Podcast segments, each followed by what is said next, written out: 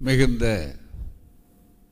எழுச்சியோடு நடைபெறக்கூடிய அறிவாசான் தந்தை பெரியார் அவர்களுடைய இந்த நாற்பத்தி ரெண்டாவது ஆண்டு நினைவு நாள் என்ற வரலாற்று குறிப்பு நாளான இந்த நாளில் ஒரு நல்ல கருத்தரங்கம் போல நிகழ்வுகள் நடைபெற்று கொண்டிருக்கக்கூடிய இந்த நிகழ்ச்சிக்கு தலைமை தாங்கி இருக்கக்கூடிய கழகத்தினுடைய துணைத் தலைவர் மானமிகு கவிஞர் கலி பூங்குன்றன் அவர்களே எந்த பொருளையும் ஆழமாகவும் அதே நேரத்தில் மக்கள் எளிமையாக புரிந்து கொள்ளக்கூடிய வகையிலும் தமிழ் சமுதாயத்திற்கு சிறந்த முறையில் கல்லூரி பேராசிரியராக இருந்தபோது வகுப்படுத்ததை விட மக்களுக்கு அன்றாடம் வகுப்பெடுக்கக்கூடிய ஒருவராக மாறியிருக்கக்கூடிய அது அருமை சகோதரர் பேராசிரியர் மானமிகு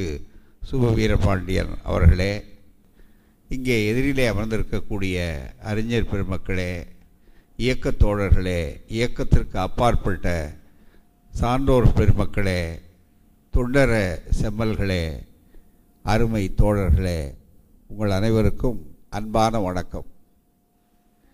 இந்த கூட்டத்திலே பெரியார் என்ற ஒரு சுயமரியாதை சமூக விஞ்ஞானி என்ற தலைப்பில் ஒரு சில செய்திகளை சொல்ல வேண்டும் பதிவு செய்ய வேண்டும் என்று கருதித்தான் அந்த தலைப்பை நான் இங்கு எடுத்துக்கொண்டேன். இந்த தந்தை பெரியார் அவர்களுடைய நாற்பத்தி ரெண்டாவது ஆண்டினுடைய இந்த நினைவு நாளிலே என்ன ஒரு சிறப்பான ஒரு மகிழ்ச்சிக்குரிய ஒரு செய்தி ஐயா அவர்கள் உருவமாக நம்மோடு இல்லையே என்றாலும் கூட அவர்கள் களத்திலே நின்ற அந்த கடைசி பணி இருக்கிறதே அதிலே அவர்கள் இன்றும் வென்றிருக்கிறார் என்பதுதான் மிக முக்கியமானது. அவருடைய கருத்துப்படி கலைஞர் அவர்கள் ரெண்டாயிரத்தி ஆறிலே போட்ட அந்த பயிற்சி முகாம் அந்த அர்ச்சகர் பயிற்சி அதை ஒட்டிய அவர்களை தயாரிப்பு இது அத்தனையும் வந்தது எந்த அடிப்படையில்? சாதி ஒழிப்பு தீண்டாமை ஒழிப்பு. கூட சில பேர் புரியாமல் கேட்டுக்கிட்டு இருக்கிறான். என்னென்னா என்னங்க கடவுள் இல்லைன்னு சொல்கிறவங்க தானே நீங்கள்லாம் கோயிலுக்கே போக மாட்டீங்க உங்களுக்கு அர்ச்சகரை பற்றி என்ன கவலை? அப்படின்னு எடுத்து சொல்லுவார். தெளிவாக தெரியும். ஏன்னா அந்த கடவுளை காட்டி பெரியார் அவர்கள் எப்போதுமே கடவுள் பிரச்சனையில் அவர்கள் திரும்ப வேண்டிய அவசியம் என்ன? முதல்ல சமூக நீதியை மையமாக வைத்து பெண்ணடிமைத்தனத்தை ஜாதியை அவர்கள் பார்த்ததெல்லாம் வைத்து கொண்டு வருகிற போதுதான் ஒரு அறிவியல் ரீதியாக ஒரு விஞ்ஞானிய விஞ்ஞான ரீதியாக அவர்கள் ஆராய்ந்தார்கள் நுணுகி ஆராய்ந்தார்கள். ஒரு முழு பகுத்தறிவாதி ஒரு சுய சிந்தனையாளர் எப்படி ஒரு விஞ்ஞானிக்கு சுய சிந்தனை இருக்கும்? அவர் அதுக்கு முன்னால் என்ன பின்னாலங்கிறத பற்றி கவலைப்பட மாட்டார். அவருடைய ஆய்வில் என்ன தோன்றுகிறது?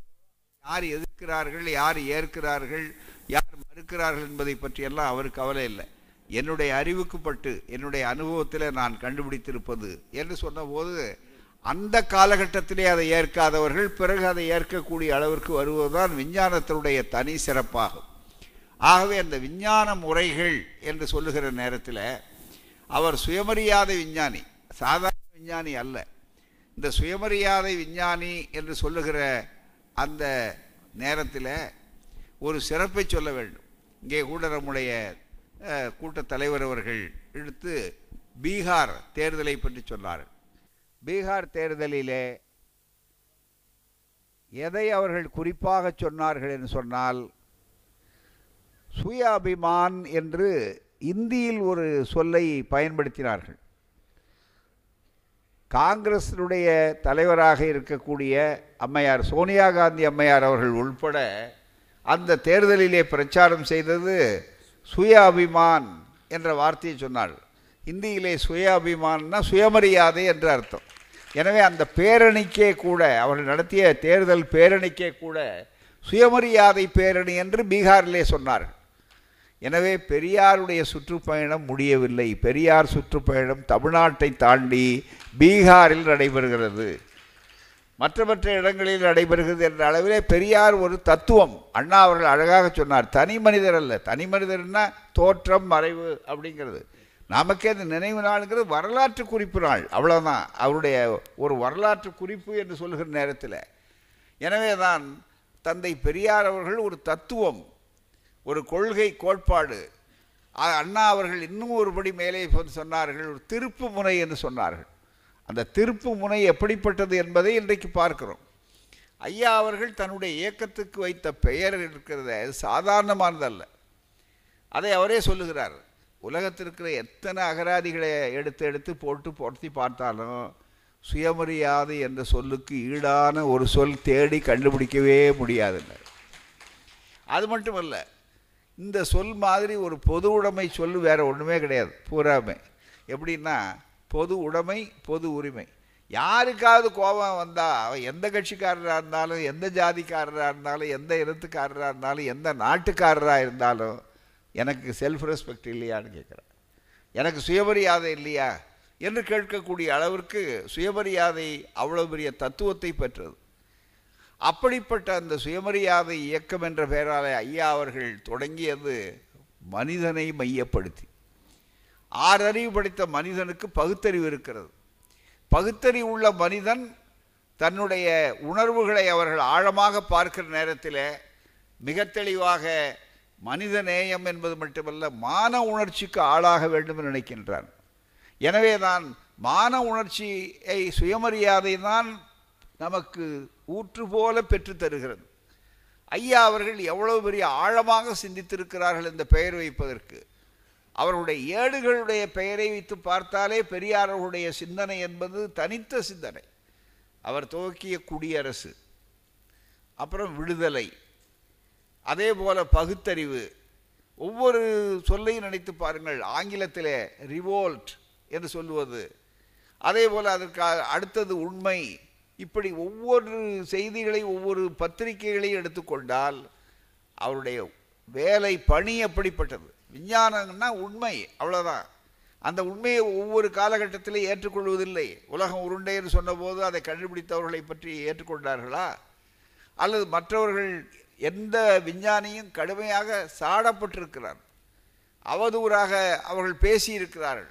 அதை பற்றியெல்லாம் விஞ்ஞானி கவலைப்படவே இல்லை. டார்வின் தத்துவத்தையே முதல்ல டார்வினை யாரும் ஒத்துக்கொள்வதற்கு தயாராக இல்லை. ஆனால் பிறகு அதே கிறிஸ்துவ உலகம் அதே போப்பாண்டவர் என்று அழைக்கப்படக்கூடிய அந்த மத தலைவர் தெளிவாக என்ன சொன்னார் என்றால் நாங்கள் தவறு செய்து விட்டோம். அதை நாங்கள் ஒப்புக்கொள்ளுகிறோம். என்று அவ- விஞ்ஞானம் என்பதனுடைய கருத்தை ஏற்றுக்கொண்டு மதம் மண்டியிட்டது. எனவே விஞ்ஞானத்தை பொறுத்தவரையில் அதனுடைய தனிச்சிறப்பு என்னவென்றால் இதுதான் முடிந்த முடிவு என்று முற்றுப்புள்ளி போடுவதில்லை. தந்தை பெரியார் சொன்னார் அறிவுக்கு முற்றுப்புள்ளி வைக்காதே. ஆய்வுக்கு முற்றுப்புள்ளி வைக்காதே. ஆய்வு உன்னுடைய இடத்துல எங்கிருந்து எப்பொருள் யார் யார் வாய் கேட்பினும். உன்னுடைய அறிவு என்ன சொல்லுகிறது? அதுதான் சொன்னார்கள். எனவே விஞ்ஞானத்துறையில் ஒரு சமூக விஞ்ஞானி என்று சொன்னால் காரண காரியம் விளக்கங்கள். என்ன காரணம்? நோய் நாடி நோய் முதல் நாடுதல் என்று சொன்னால் அதனுடைய காரணங்களை தெரிந்து கொள்ளணும். எவ்வளோ அழகாக அவர்கள் சொன்னார்கள். உதாரணம் சொன்னார் மலேரியா காய்ச்சலுக்கு ஐயா மக்களுக்கு புரியும்படியாக சொன்ன விஞ்ஞானி. சில நேரங்களில் விஞ்ஞான தத்துவங்கள் புரியாமல் இருக்கும். ஒரு பல நேரங்களில் நம்ம விஞ்ஞானங்கிறதே நம்ம நாட்டை பொறுத்தவரையில் எப்படின்னா ஏதோ பாடத்திட்டத்துக்குள்ளே இருக்கிற ஒரு செய்தி. அவ்வளோதான் அது ஒரு பாடத்திட்டத்தில் அது ஒன்று அப்படி தான் சயின்ஸுங்கிறது நினைக்கிறார்களே தவிர அது ஒரு வாழ்வியல் முறை என்ற கருத்தே இந்த மக்களுக்கு பரவலை. வாழ்வியல் முறையில் அதனுடைய அடிப்படை என்ன என்பதை புரிந்து கொண்டு தான் பிறகு பெரியாருடைய கருத்து எந்த அளவுக்கு வெற்றி பெற்று உள்ளே போனது என்று சொன்னால் நம்முடைய அரசியல் சட்டத்திலேயே அது உள்ளே புகுந்தது. அதுதான் மிக முக்கியம். அந்த சயின்டிஃபிக் டெம்பர்னு சொல்லக்கூடிய விஞ்ஞானபூர்வமான சிந்தனை அறிவியல் மனப்பான்மை இருக்கிறத அந்த மனப்பான்மை அந்த அறிவியல் மனப்பான்மை என்று போட்டுவிட்டு அடுத்த வார்த்தையை அரசியல் சட்டத்தில் என்ன போடுகிறார்கள்? ஸ்பிரிட் ஆஃப் என்கொயரி என்று போடுகிறார்கள். ஏன் எதற்கென்று கேள் அப்படின்னு. இன்னைக்கு கூட தமிழ் ஹிந்துவில் கட்டுரை எழுதியிருக்கிறார் ஒரு நண்பர் அவர்கள். அந்த மணிக்குமார் நினைக்கின்றேன். மணிமாறன் மணிமாறன் என்று இது விடுதலையிலும் எடுத்து போட்டிருக்கிறோம். ரொம்ப அற்புதமான ஒரு கட்டுரை அவர் கேட்குறார். கேள்விகள். அதுதான் விஞ்ஞானிக்கே அதுதான் அடையாளம். கேள்வி கல்விக்கு அவர் செய்திருக்கிற பணி சாதாரணமல்ல நம்ம நாட்டில். என்று சொல்லிவிட்டு சொன்னார் நல்ல வாய்ப்பாக பெரியார் நாலாவது வகுப்புக்கு மேலே படிக்கலை. இந்த பள்ளிக்கூட படிப்புக்கு போகலை. போகாதனால தான் அவ்வளோ பெரிய எல்லோருக்கும் கல்வியை கொடுத்து எல்லோருக்கும் சிந்திக்கக்கூடிய அளவு. அவருடைய சுய சிந்தனையாளர் எதை எடுத்தாலும் அந்த விஞ்ஞான துறையில். ஒன்றும் இல்லையே சாதாரணமாக எவ்வளோ நேரம் வேணாலும் சொல்லலாம் ஒரு கருத்தை சொல்லுங்கள் இனிவரும் உலகம்னு அந்த சின்ன புத்தகம் வாய்ப்பாடு புத்தகம் மாதிரி இருக்க அதை மறுபடியும் வாங்கி படிங்க நீங்கள் ஐயா அவர்கள் அவர் சொன்ன கருத்தெல்லாம் எவ்வளோ வந்து விட்டது? ஒருவருக்கொருவர் உருவம் காட்டி பேசிக்கொள்வார்கள் எதிர்காலத்தில்ங்கிறார். அவர் எந்த பல்கலைக்கழகத்தில் போய் ஆய்வு செஞ்சு பிஹெச்டி அதுக்கு மேலே டீலிட் வாங்கிட்டு வந்தார் அவங்களெல்லாம் ஒரு குறிப்பிட்ட அளவு தான் எல்லாம் வேலை செய்யணும். நாங்கள் எல்லாரும் படித்தவங்க பட்டதாரிகள் தான். அது எங்களுக்கு பலமுங்கிறத விட அதுவே பலகீனமும் கூட. அதுதான் நல்லா நினச்சி பார்க்கணும். ஏன்னா அந்த படிப்பு வந்து தைரியத்தை கொடுத்ததே கிடையாது பூராவே. படிப்பு கோழையாக தான் ஆக்கும். அதுதான் இப்பவும் கூட என்ன சொல்லிகிட்டு இருக்கான்? ஐயோ சுப்ரீம் கோர்ட் சொல்லிவிட்டதே. ஆகமம் ஆகமம் ஆகமங்கிறான். பூச்சாண்டி காட்டுறானே. எலக்ட்ரிக் லைட்டை உள்ளே போட்டிருக்கான் கருவறையில். ஆகமத்தில் இருக்கா? அப்படின்னு கேட்குறது பகுத்தறிவு. படிச்சேன்னு. திருப்பதி ஏழுமலையானில் இருக்கிற கருப்பதி வெங்கடாஜலபதிக்கு ஏர் கண்டிஷனிங் பண்ணியிருக்காங்க. ஏர் கண்டிஷனிங் ஏர் கண்டிஷனுக்கும் ஏழுமலையானுக்கும் என்னையா சம்பந்தம்? எப்படி நாம் இந்த கேள்வி கேட்குறோம்? பெரியாருடைய அந்த விஞ்ஞான தத்துவம் அறிவு கேள்விகள். ஒரே தலைவர் ஐயா சொன்னாரே நான் இன்றைக்கி ஏதோ பெரிய புரட்சிக்காரன் புரட்சிக்காரன் என்ன போய் பெரிய முற்போக்கு சிந்தனை புரட்சிக்காரன் ரொம்ப வேகமான என்ன பாராட்டுறீங்களே இதே மேடையில் சொன்னார் இதே இடத்துல சொன்னார். என்ன இன்னைக்கு சொல்கிறீங்களே இரநூறு ஆண்டுகளுக்கு பிறகு நூற்றி ஐம்பது வருடங்களுக்கு பிறகு வர்றவன் ராமசாமிங்கிற ஒரு பிற்போக்குவாதி இருந்தான்னு சொன்னால் நான் ஆச்சரியப்பட மாட்டேனேன் ஏன்னா அன்னைக்கு அவ்வளோ தூரம் அறிவு வளர்ந்து போகுமே. அதுதானே மிக முக்கியம். அதனால் அவர் மனதில் பட்டதை ஐயா அவர்கள் ஒரு விஞ்ஞானிக்கு சமூக பயம் கிடையாது. மற்றவர்களெல்லாம் தன்னை ஆதரிக்கிறார்களான்னு விஞ்ஞானி பார்த்ததே கிடையாது. மற்றவர்கள் எதிர்க்கிறார்களான்னு அவர் கவலைப்பட்டதே கிடையாது. அவருடைய கருத்தை எடுத்து சொல்லுவார். உலகம் ஏற்றுக்கொள்கிறதா இல்லையா? அது எதிர்க்கிறதா? அதை பற்றியெல்லாம் சொல்லலை. சயின்ஸ் லேபில் வந்தால் அவருடைய லேபரட்டரி எது? அந்த விஞ்ஞானியுடைய லேபரட்டரி உலகம் சமூகம் சமூகத்தினுடைய நடத்தை. அதை தான் நினைத்து கொண்டு அழகாக ஐயா அவர்கள் தந்தை பெரியார் அவர்கள் ஒவ்வொரு நிகழ்விலும் எடுத்து சொன்னார்கள். எவ்வளோ பெரிய வெற்றியை பெற்றிருக்கிறார்கள் இன்னைக்கு? எங்கேயாவது ஒரு இடத்துல கத்தி வச்சுக்கிறத பற்றி சொன்னார். பெரியாரை விட இந்த நாட்டில் காந்தியாரை விட அகிம்சை தத்துவத்தை நடைமுறையிலே காட்டியவர் தந்தை பெரியார் அவர்கள். ஒரு பெரியார் போலீஸ்காரன் அடித்தா கூட அவன் முகத்தை பார்க்காத த தடியால் அடித்தா கூட முகத்தை பார்க்காதேன்னு எழுதின தலைவர் தந்தை பெரியாரை தவிர வேறு யாராவது உண்டா? நீங்கள் நினைத்து பார்க்க வேண்டும். போது அவர் இதுவரையில் ஐயா நடத்திய போராட்டங்கள் அதில் அவர் சொல்லும்போது கூட இந்த பகுத்தறிவு சிந்தனைக்கே அவர் எப்படிப்பட்ட வாசகங்களை கொடுத்தார் பாருங்க. பெரியார் தொண்டரம்னு ஏன் நாம் பெரியார் பேரை வச்சோம்? பெரியார் வந்து வெறும் கடவுள் மறுப்பாளராக மட்டும்தான் காட்டுகிறாள் சில பேர். அது முக்கியம் இல்லை. அந்த பகுதியை விட அடுத்த பகுதி தானே முக்கியம். கடவுளை மற அப்படின்னு சொல்லிட்டு ஐயா நிறுத்தலை. அடுத்த வரி என்ன சொன்னார்? மனிதனை நினை. இந்த மனிதனை நினைன்றது தானே மிக முக்கியம். அவனே தானே எல்லாருமே கடவுளை கடவுளை மறங்கிறது நாம் மட்டும் நினைக்கிறதில்ல. கோயிலை எவன் பூட்டுறானோ அவன்லாம் கடவுளை மற. காவலாளியை நினை. அப்படின்னா மர மனிதனை நினைங்கிறான். திடீர்னு சாமி சிலை திருட்டு போகுது. உடனே மோப்ப நாயை கொண்டு வந்து தானே கண்டுபிடிக்கிறான். எங்கே போச்சு அப்படின்றதுக்கு பின்னாலேயே ஓடுறானே. அப்போ யாருக்கு சொல்கிறான் உடனே காவல்துறைக்கு சொல்லுங்கங்கிறான். காவல்துறையில் யாரை நினைக்கிறான்? மனிதனை நினைக்கிறான். அதுதான். அது மட்டுமல்ல அரசாங்கம் என்ன செஞ்சதுன்னு நம்ம கேட்குறோம் இன்னைக்கு அரசாங்கம் என்ன செஞ்சதுன்னு கேட்குறோம் இல்லை பகவான் என்ன பண்ணாருன்னா கேட்குறோம் கடவுளை மற மனிதனை நினை. அப்போ மனிதர்களுடைய பிரதிநிதிகள் அங்கே இருக்காங்க. நம்முடைய பிரதிநிதிகள் ஜனநாயகத்தில் மக்களாட்சியில் அங்கே போயிருக்கிறாங்க. அவங்க வந்து நாங்கள் உங்களெல்லாம் காப்பாற்றுறது தான் எனக்கு வேலை. உங்களை பற்றியே தான் இருபத்தி நாலு மணி நேரமும் நாங்கள் நினச்சிக்கிட்டு இருக்கிறோம். ஆகவே என்ன இல்லாததா அப்படின்னு சொல்லும் போட்டு இவ்வளோ நினச்சிக்கிட்டு இருக்கிறவங்க எங்களை இந்த பக்கம் திரும்பி பார்க்கலையேன்னு கேள்வி கேளுங்க அப்படின்னு சொல்கிறா பாருங்க. மனிதனை நினை.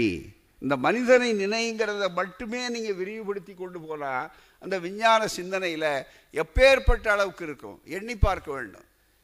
அது மட்டுமல்ல ஐயா அவர்கள் எவ்வளவு மனித உரிமையோட அந்த சிந்தனை விஞ்ஞானிக்கு இருக்கிற சமூக கவலை. விஞ்ஞானிகளுக்கெல்லாம் அவர் ஏன் அதை கண்டுபிடிக்கிறார்? அவருக்காகவா? ஒவ்வொரு விஞ்ஞானியும் கண்டுபிடித்ததுங்கிறதுக்க அந்த கண்டுபிடிப்புகள் அவருக்காகவா? தந்தை பெரியார் பிறந்த நா ஆண்டும் தாமஸ் ஆல்வா எடிசன் மின்சார பல்பை கண்டுபிடித்ததும் ஒரே ஆண்டு. வெளிச்சங்கிறது அறிவு வெளிச்சம். இது பகுத்தறிவு வெளிச்சம் அது அறிவு வெளிச்சம். அதே ஆண்டு அப்போ அது யாருக்காக கண்டுபிடிச்சாரா? அவர் வீட்டுக்குள்ளே விளக்கு போட்டுக்கணுங்கிறது கண்டுபிடிச்சாரா? இன்றைக்கி உலகம் பூரா ஆல்வா எடிசன் தெரியுதா இல்லையா? எலக்ட்ரிக் லைட் எரியலன்னு உடனே சொல்கிறானா இல்லையா? பவர் கட்டுன்னா பகவானுக்கு சேர்த்து தானே பவர் கட்டு அவளுக்கு மட்டும் தனியாக இங்கே பகவான் சர்வசக்தி உடைச்சவராகவே இங்கே அவர்கிட்ட எரியும்னு சொல்லுவானா? சொல்லவே முடியாதுங்களே. அங்கேயும் நம்மளால தான் கூப்பிடுறான். ஃபீஸ் போயிடுச்சுங்க. கொஞ்சம் வந்து அவரை பார்க்க சொல்லுங்கள் ஈபிக்கு ஃபோன் பண்ணுங்கள் கோயில் இருட்டாக இருக்குது அப்படிங்கிறான் பூராமே ஆகவே நல்லா நினைத்து பார்க்கலாம் ஆனால் அதை பற்றியெல்லாம் தந்தை பெரியார் அவர்கள் சொல்லிவிட்டு ஒரு கருத்தை சொல்கிறார் ரொம்ப அதாவது ஒவ்வொரு இடத்துலையும் ஐயா அவர்களுடைய அந்த சிந்தனை சாதாரணமானதல்ல. மிகவும் மனித சிந்தனையோடு அவர்கள் கருத்தை பற்றி பேசுகிற நேரத்தில் சொல்கிறாரு ரொம்ப வேதனைப்பட்டு அந்த சொல்லுகிற போது என்ன சொல்லுகிறாருன்னு சொன்னால் என்னய்யா? தவறாக நடக்கிறான் திருடுறான். இன்னொருத்தன்கிட்ட தவறாக இன்னொரு பெண்ணிடம் தவறாக நடக்கிறான். மோசமாக எவ்வளோ பேர் கொள்ளை அடிக்கிறான். அவன்லாம் கூட சாதாரணமாக ஜெயிலுக்கு போகிறான் அல்லது வெளியில் வர்றான். இப்போ கொள்ளை அடிச்சுக்கிட்டு இருக்கிறவனை பற்றி இவன் கவலையே படலை. அவனை சமூக விரோதின்னு சொல்லலை ஜாதி புரட்சம் பண்ணலைன்னு சொல்லலை. இன்னொரு ஜாதிக்கார பொண்ணை திருமணம் பண்ணிவிட்டான்னு உடனே அவனை ஜாதியை விட்டு விளக்குங்கிறானே திருட்டு பயில ஜாதியை விட்டு அவன் திருடிட்டா அதனால் ஜாதியை விட்டு விளக்குன்னு சொல்லியிருக்கானா? அல்லது வேற ஒரு தவறாக நடந்துக்கிட்டான் அதனால் ஜாதியை விட்டு விளக்குன்னு சொல்லியிருக்கானா? இன்னொருத்தனோட சம்பந்தம் வச்சு சாப்பிட்டுட்டான் அங்கே போய். அதனால் அப்படின்னு சொல்கிறிய எவ்வளோ மனவேதனையாக இருக்கிறது எவ்வளோ பெரிய வாய்ப்பு கேடு என்று சொல்லுகிறார். அந்த அளவுக்கு சமுதாயத்தில் மனிதன் திருடுகிறான் பெரியார் பேசுகிறார். ஒரு விஞ்ஞான பார்வைங்கிறது இதுதான். மனிதன் திருடுகிறான் பொய் பேசுகிறான் பாடுபடாமல் வயிறு வளர்க்க வளர்க்க பார்க்கிறான் இவனை இப்படிப்பட்டவர்களை மக்கள் இகழ்வதில்லை. எவ்வளோ அழகாக சொல்கிறார் பாருங்க.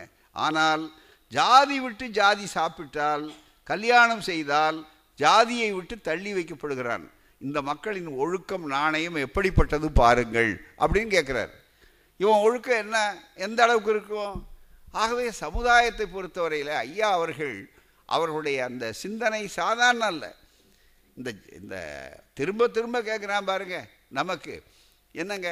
கடவுள் இல்லைன்னு சொல்கிற நீங்கள் ஏங்க ஜாதியை யார் அர்ச்சகராக இருந்தால் உங்களுக்கு என்னங்க? அப்படின்னு எத்தனை வருஷமாக கேட்குறாங்க கிமு காலத்தில் ஆரம்பித்தான் இப்போ விண் விண்வெளி பயணம் செவ்வாய் கிரகத்தில் போய் இறங்குற காலம் வரையில் கேள்வி கேட்டுக்கிட்டு இருக்கிறான். இந்த இயக்கத்துக்கு இருக்கிற ஒரு தனி சிறப்பே அதுதான். அதாவது சொன்னதையே திரும்ப திரும்ப நாங்கள் அவனும் கேட்டுக்கிட்டு இருக்கிறான் நாங்களும் திரும்ப திரும்ப சொல்லிட்டு புது விதமாக சொல்லிகிட்டு இருக்கிறோம். உதாரணங்கள். வேறு இதே மாதிரி தான் இருக்குது நல்லா நீங்கள் நினச்சி பாருங்கள் எவ்வளவு பெரிய ஒரு நிலை. ஐயா பழிச்சுன்னு சொன்னார். ஒரு ஐயா இந்த கேள்வி கேட்டாங்க. அவர் ஒரு விஞ்ஞானியினுடைய பார்வை எவ்வளவு சுயமரியாதை விஞ்ஞானிங்கிறது சாதாரண விஷயம் அல்ல அவர் பட்டுன்னு ஐயா அவர்கள் சொல்லும்போது பளிச்சுன்னு சொன்னார். என்ன தெரியுங்களா? ரொம்ப வி விசித்திரமாக சொன்னார். உங்களுக்கு தெரியாதா? கடவுள் இல்லைங்கிறதுக்காக தான் ஏன் கடவுள் இல்லைன்னு மற்றவன் சொல்லணும்? சொல்ல வைப்பான். கடவுளை பற்றி இப்போ அதிக அக்கறை எடுத்து கடவுளால் பொழைச்சிக்கிட்டு இருக்கவனை யார் பாப்பான் பொழைச்சிக்கிட்டு இருக்கிறான்? நம்மால் தாழ்த்தப்பட்டவன் நாளைக்கு வச்சிருவான். அதில் ஒன்றும் சந்தேகமே இல்லை. நான் சொல்கிறது இன்றைக்கி எதிர்ப்பான் நாளைக்கு வருவோன்னார் உறுதியாக என்றைக்கும் வெற்றி பெற்று தான் தீருவோம். என்றைக்குமே நம்ம சொல்ல கட்டவனாக இருப்போம். ஒன்றுக்கு புத்தி வராமையாக இருக்கும் எல்லாரும் சேர்ந்தால் என்ன அர்த்தம்? மத சுதந்திர உரிமையே அவன் எதிர்பார்த்து மத சுதந்திரம்னு சொல்லும்போதே அரசியல் சட்டவாதிகள் ஜாக்கிரதை எழுதியிருக்கிறாங்க. சப்ஜெக்ட் டு பப்ளிக் ஆர்டர்னு எழுதியிருக்கிறான் அந்த வார்த்தை. என்ன அர்த்தம்னா நான் அப்போ சொல்கிறேன் பெரிய போராட்டம் வந்துருச்சுன்னா ஒருத்தனும் சமாளிக்க முடியாது. நாளைக்கு எல்லாரும் கிளம்பிட்டான்னு வச்சுங்க. என்ன ஆகும்? நாங்களும் நாளைக்கு போராட்டம் அப்படின்னு சொல்லி நாம் ஆகமத்தை காப்போம். ஆகம விதி இல்லாத கோவில்கள்லாம் இடி.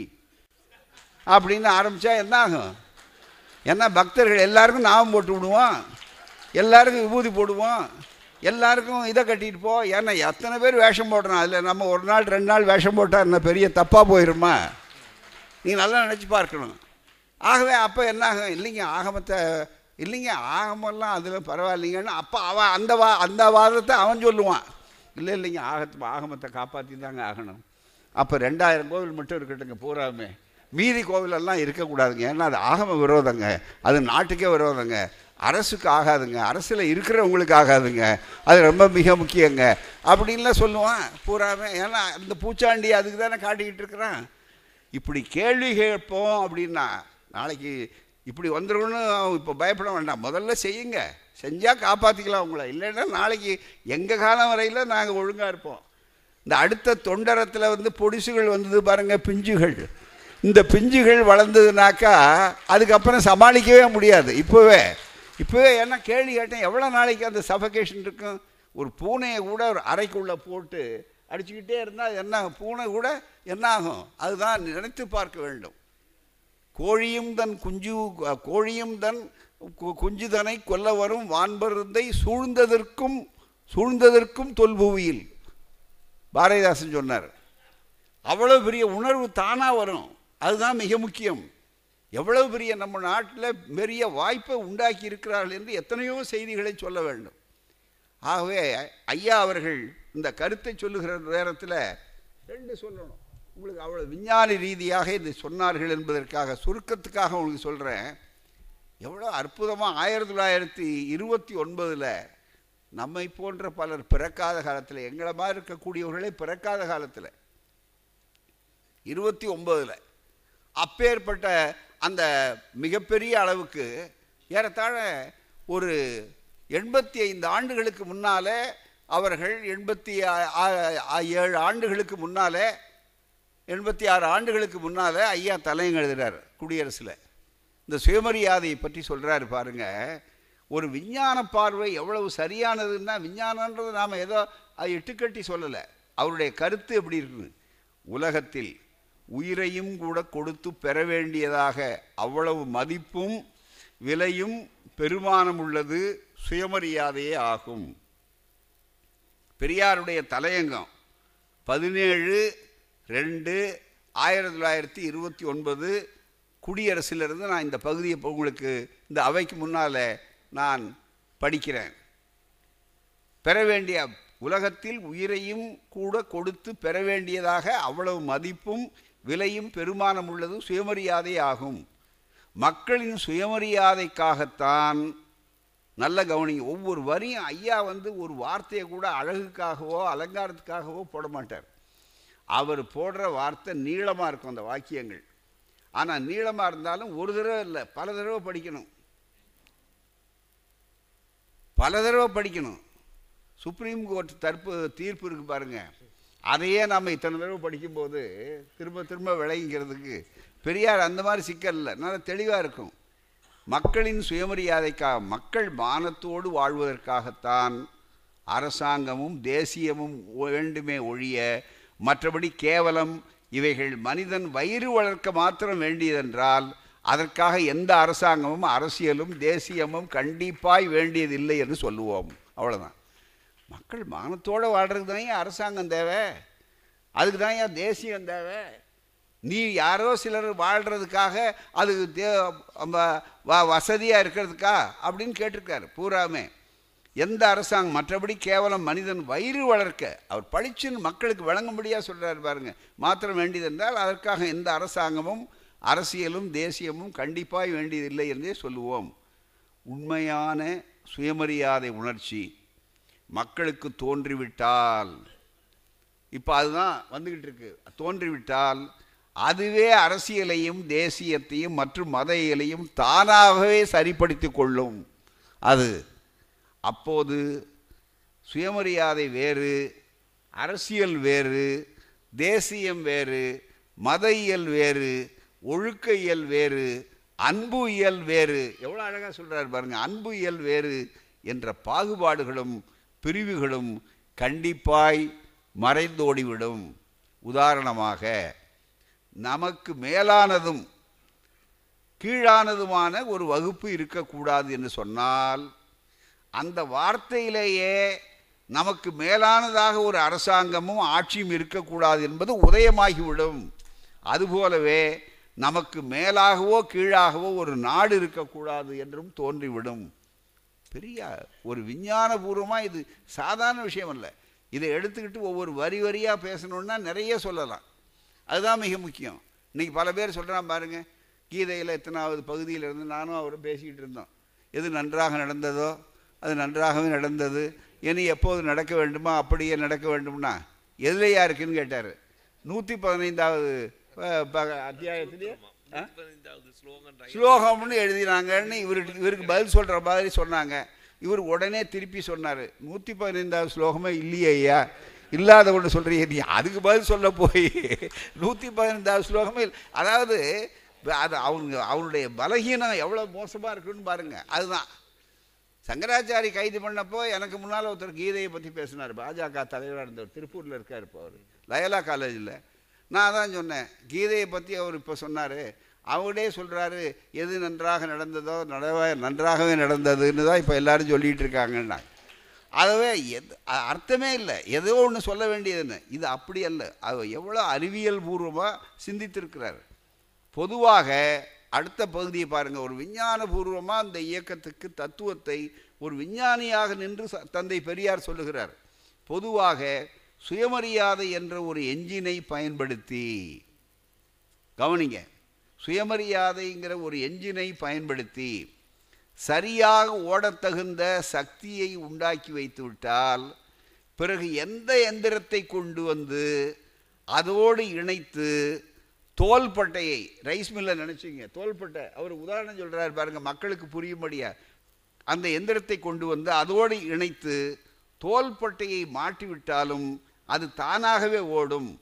அது இன்ன விதமான இந்திரமாக இ- இயந்திரமாகத்தான் இருக்க வேண்டும் என்ற கவலை யாருக்கு வேண்டியதில்லை. மற்றபடி எல்லா உணர்ச்சிகளை விட சுயமரியாதை உணர்ச்சியே மேலானதும் மதிக்கத்தக்கதுமாகும் என்பதின் தத்துவத்தை உணர்ந்தவர்களுக்கு இந்த இயக்கத்தில் உண்மையான சந்தேகம் தோன்ற இடம் இருக்காது அது இன்றைய தினம் வேண்டுமானால் இன்றைய தினம் வேண்டுமானால் ஏதோ ஒரு சிறு வகுப்பாருடன் போராட தோன்றியதாக தோன்றலாம். ஏதோ பாப்பானுக்கு எதிராக வந்ததுன்னு சில பேர் இன்னைக்கு நினைக்கலாம். இல்லை சுயமரியாதை தத்துவம் எங்கெங்கெல்லாம் மனித உரிமைகள் பறிக்கப்படுகிறதோ அங்கெல்லாம் அது விரிவாக இருக்கலாம். அது உலகளாவிய தத்துவம். ஏன்னா விஞ்ஞானத்தில் ஒரு இடத்துல கண்டுபிடிக்கிறது அவங்களோட போகிறதில்ல உலகம் முழுவதும். அவர்கள் காலத்தோடு முடிகிறதில்ல அதுக்கு பிறகும் அந்த விஞ்ஞானி இருக்க மாட்டார். ஆனால் விஞ்ஞானம் அவர் கண்டுபிடித்த கண்டுபிடிப்புகள் இருக்கும். அதனுடைய பயன் நுகர்வு இருக்கும். ஆகவே அப்படிப்பட்ட தந்தை பெரியார் அவர்களுடைய அந்த சிந்தனை இன்றைய தினம் வேண்டுமானால் அது ஏதோ ஒரு சிறு வகுப்பாருடன் போராட போராட தோன்றியதாக தோன்றலாம். இதுவே அல்ல அதன் லட்சியம். ஒரு எந்திரத்தை ஒரு இயந்திரத்தை சுழற்றும் போது முதலில் சுற்றும் சிறு வேகம் போல் இன்று முதல்ல சும்மனா சுத்துது பாருங்கள் எவ்வளோ அழகான உதாரணம் சொல்கிறார் பாருங்கள் அந்த ஓமை.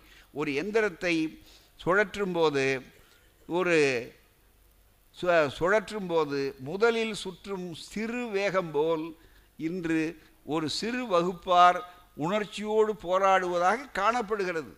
மற்றபடி பின்னால் அது உலகத்தையே ஒன்றுபடுத்த உலக மக்களையே ஒரு குடும்ப சகோதரர்களாக செய்யும் முயற்சியின் போதுதான் அதன் உண்மை சக்தியும் பெருமையும் வெளியாகும். உலக பார்வை உலகத் தலைவர் பெரியார் என்று இன்றைக்கு ஏன் நாம் புத்தகம் வெளியிடுறோம்?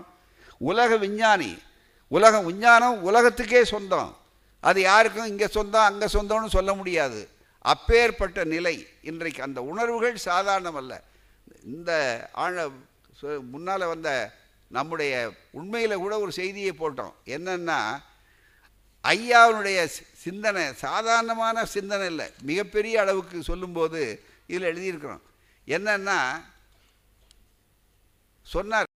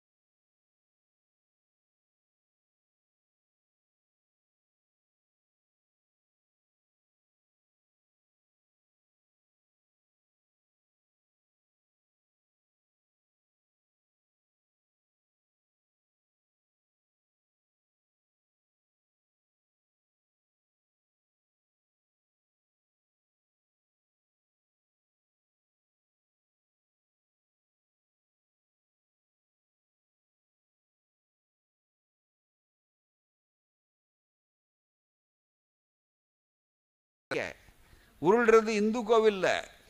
அங்கே தான் வந்து கர்நாடகத்தில் அதுவும் கூடாதுன்னு உச்சநீதிமன்றம் தீர்ப்பு ரெண்டு நீதிபதிகள் தீர்ப்பு கொடுத்து தடை செஞ்சிருக்கிறான். இது கோர்ட்டு அவமதிப்பு நடைமுறை இங்கே பாருங்க. கர்நாடக மாநிலம் மங்களூரு பெங்களூரு மங்களூருக்கு குக்கே சுப்பிரமணிய சுவாமி கோயில். அது கர்நாடகத்தில் குக்கே சுப்பிரமணிய சுவாமி கோயிலில் உச்சநீதிமன்றத்தின் உத்தரவை மீறி எச்சிலை மீது உருளும் சடங்கு பலத்த பாதுகாப்புடன் நேற்று நடத்தப்பட்டது. இதுக்கு பலத்த பாதுகாப்பு. எது? எச்சிலையில் உருள்றதுக்கு பாதுகாப்பா? நீங்கள் நல்லா நினச்சி பாருங்கள் பலத்த பாதுகா இதை கண்டித்து நூற்றுக்கும் மேற்பட்ட தலித் அமைப்பினர் முற்றுகை போராட்டம் நடத்தியதால் பெரும் பரபரப்பு ஏற்பட்டது.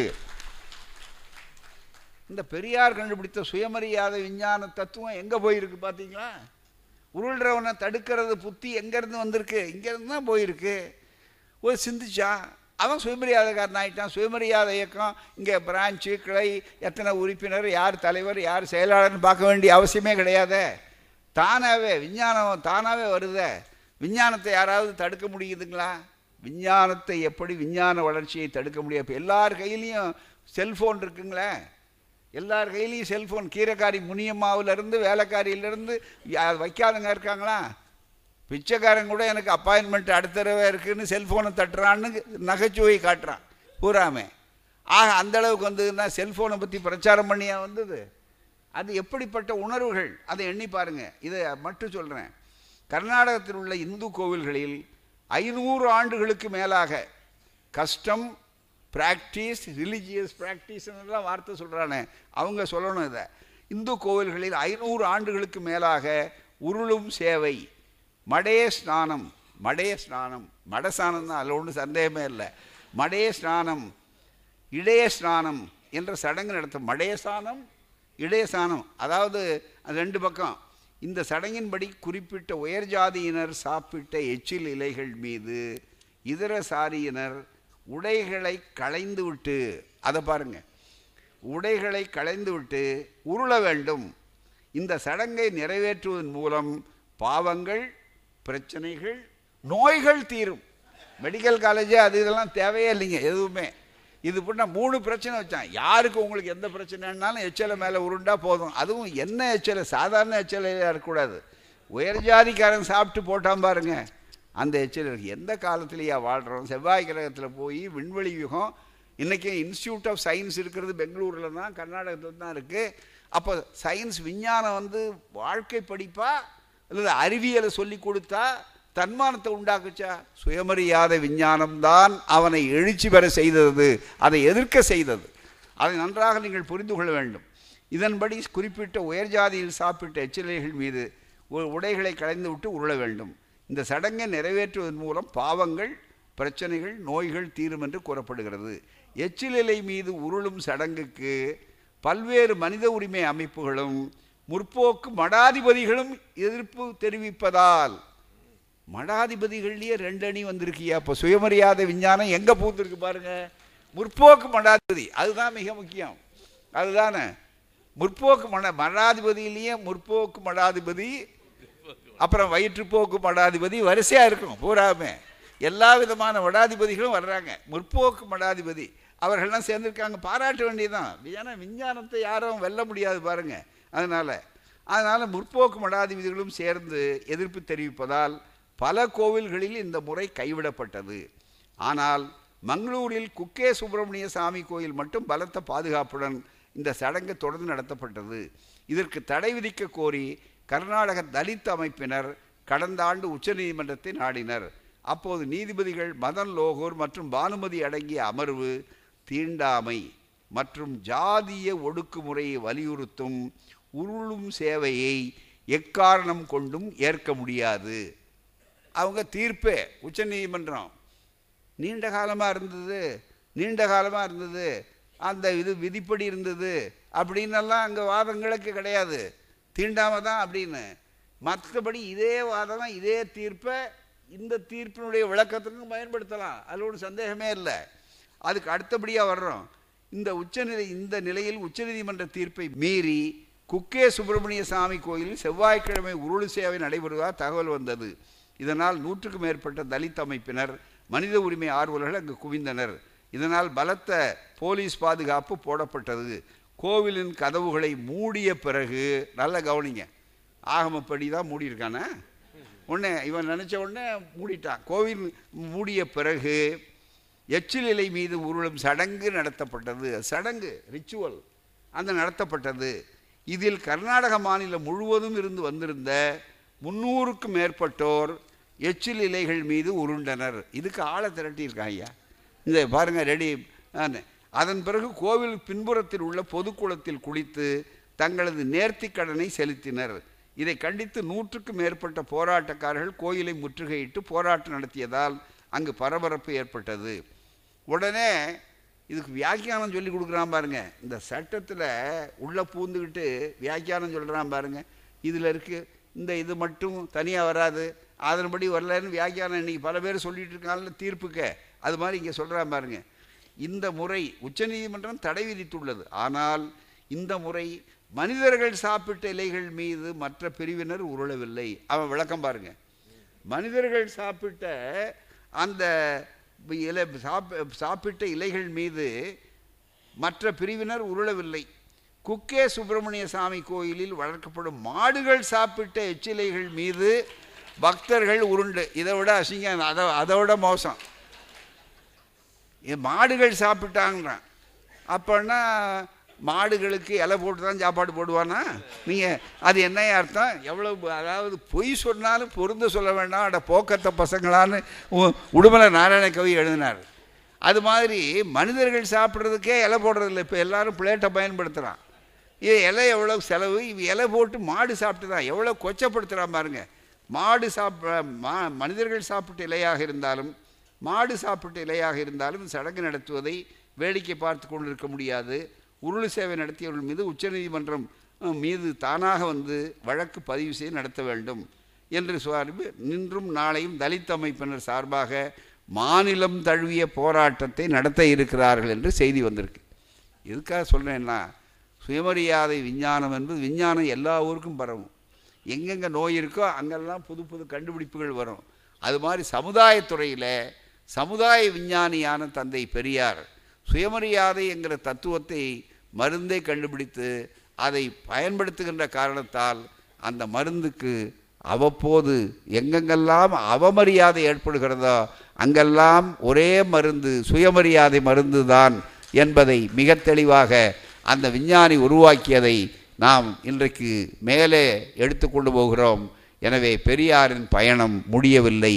பெரியாரின் பயணம் தொடர்கிறது. பெரியாருக்கு தோல்வி இல்லை. முழுக்க முழுக்க நாம் வெற்றியைத்தான் பெற்றிருக்கிறோம் என்பதை கூறி விடைபெறுகிறேன். வணக்கம் நன்றி. வாழ்க பெரியார் வளர்க பகுத்தறிவு.